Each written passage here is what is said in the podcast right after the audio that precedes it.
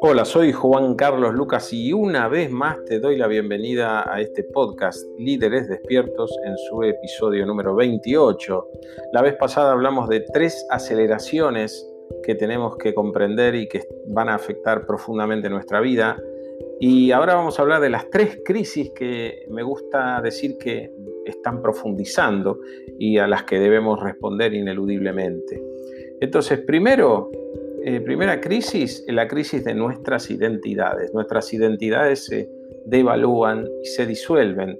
Yo hace años que cito en este punto de las identidades a eh, Sigmund Bauman, un sociólogo que planteaba el concepto de modernidad líquida, ¿no? Decía, eh, más que la era postmoderna, estamos en la era de la modernidad líquida, haciendo alusión a que todo era fluido, nada era sólido, los valores, etcétera, eran permanentemente revisados y transformados. Y él dice, los humanos ya no nacen a su identidad, esta solo existe como una identidad fluida. Nuestra identidad es como un proyecto. Hace años atrás, eh, las personas sabían cuál era su identidad desde edades muy tempranas. Eh, soy comerciante, soy noble, soy militar, eh, más modernamente soy empresario, soy médico, soy abogado. Eh, y era altamente probable que toda mi vida se, desenvuelva, se envolviera en relación con esa identidad.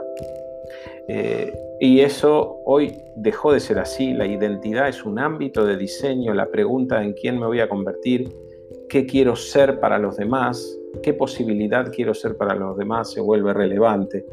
Eh, entonces, ante disrupciones como las que describíamos en el episodio anterior, eh, bueno, el gran desafío, y siempre lo decíamos, es el de reinventarnos. Ahora, a esto se están dando cuestiones adicionales porque el carácter masivo de las disrupciones hace que la crisis de identidad se vuelva eh, mucho más masiva también y abarque países, regiones y la civilización en su conjunto. Este autor, eh, Tony Seba, que antes mencionábamos, dice que no solo enfrentamos una disrupción masiva, sino también varias inestabilidades fuertes vinculadas con el contexto mundial, pandemias, conflictos geopolíticos, desastres naturales, crisis financieras. Esto, dice este autor, podría generar malestares sociales muy profundos que se desencadenen en migraciones masivas e incluso guerras. Entonces, eh, a mí me, parece sumamente relevante esta cuestión y asociada con algo más global, que es el estado o la identidad de nuestra civilización. Este autor dice algo que me pareció sumamente fundamental para pensar en los próximos años. Y además él dice, el horizonte para todo esto que va a pasar es el de esta década, no es el de 20, 30, 40 años, sino en esta década va a ocurrir este cambio dramático. Y él dice, las capacidades tecnológicas son las que dictan el potencial que una civilización tiene de desarrollo. Pero, él dice, no es que la tecnología determine el futuro, sino que es el sistema organizativo de una sociedad y de sus empresas, de su economía y sus líderes los que determinan cuánto esa civilización se puede acercar a ese potencial que dicta la tecnología. O sea, lo que ocurra depende de si se desarrolla el liderazgo que se requiere para transformar las organizaciones humanas de la manera que es necesaria. Y si esto no ocurre, es probable que se reproduzcan inercialmente los patrones habituales que tenemos, las prácticas habituales que tenemos y que esto nos lleve al colapso y como esto, este autor plantea que ha ocurrido en otras épocas de la humanidad, donde los avances tecnológicos pueden llevar hacia una mejora de la calidad de vida o hacia una época oscura. Y él dice esto, si vamos hacia superar eh, las limitaciones humanas. Él habla de una era de la libertad versus la era de la extracción en la que estamos. Que vayamos hacia una era de la libertad donde se resuelvan los problemas humanos o vayamos a una época oscura va a depender del liderazgo que se requiere para transformar las organizaciones humanas. O sea que la pregunta hoy en día es muy radical. Es cuánto falta para que tu identidad actual entre en crisis de obsolescencia. Va a pasar inexorablemente. La pregunta es cuánto tiempo tenés para reinventarte. Segunda eh, crisis, nuestros hábitos se vuelven inútiles y nos limitan. Nuestros hábitos provienen de nuestra historia, nuestra historia de aprendizaje, la cultura a la que pertenecemos, las matrices de prácticas, las matrices culturales en las que habitamos y que se expresan de distintas maneras en nuestras prácticas, en nuestras narrativas, en nuestros estados de ánimo, que son formas anímicas, formas emocionales de orientarnos hacia el futuro y las posibilidades, que vienen de nuestra tradición histórica. De alguna manera los estados de ánimo que nos proyectan al futuro vienen de nuestro pasado.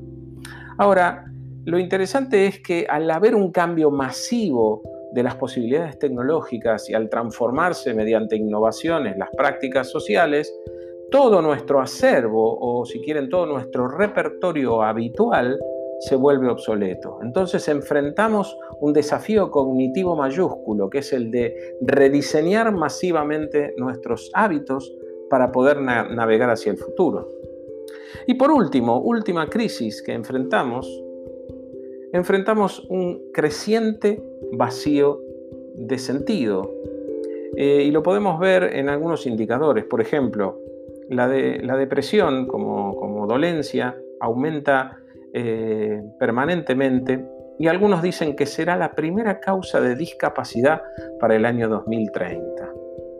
O sea, estamos viendo dolencias anímicas que indican que el repertorio anímico con el que estamos eh, educados, formados, deja de ser eh, suficiente o deja de ser efectivo o adecuado para los desafíos que debemos enfrentar.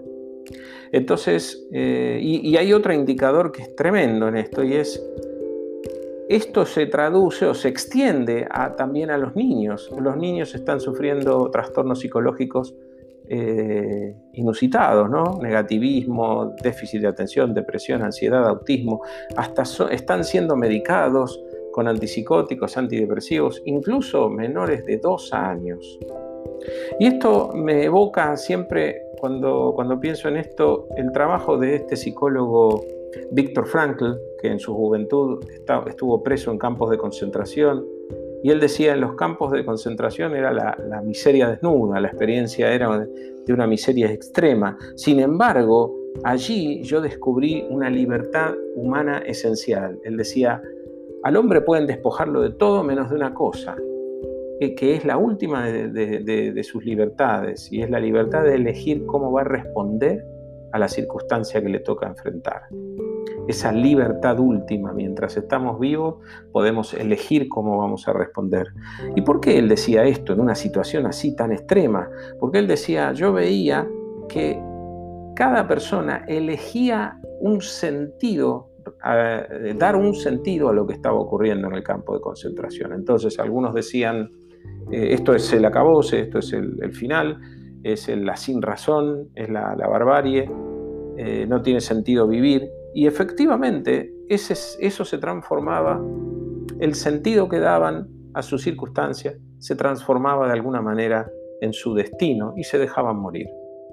Otras personas decían, esto es la ley de la selva, sálvese quien pueda, el que sea más audaz es el que va a sobrevivir, entonces yo me transformo en un colaborador de los nazis y traicionaba a sus compañeros colaborando con los nazis. Mientras tanto, otros decían, esta es la oportunidad de cultivar la solidaridad, el amor, de cuidar a los más débiles y compartían su comida con los que estaban más débiles. Y él decía, todos están en ese mismo lugar. Entonces él incluso se hizo la pregunta, ¿y yo qué sentido le voy a dar a estar aquí? Y el sentido que le dio él fue aprender sobre la conducta humana para mejorar las capacidades humanas en el futuro, mejorar la capacidad de resiliencia. Él decía, esto es un laboratorio este, impensado para estudiar la conducta de las personas y podemos entender cómo las personas se comportan en situaciones extremas y aprender sobre resiliencia y después enseñar resiliencia. Y de hecho, él sobrevivió por suerte y eh, desarrolló una teoría psicológica, una disciplina terapéutica que es la logoterapia, que se basa en esta eh, este impulso básico del ser humano por conferir sentido a su vida. Entonces la pregunta central en este escenario que nos toca futuro es qué sentido vamos a poder construir frente a un mundo como el que está configurándose a la vuelta de la esquina. Bueno, esto es todo lo que quería compartir respecto de estas tres crisis, ¿no? Una, crisis de identidad, una crisis de hábitos y una crisis de sentido.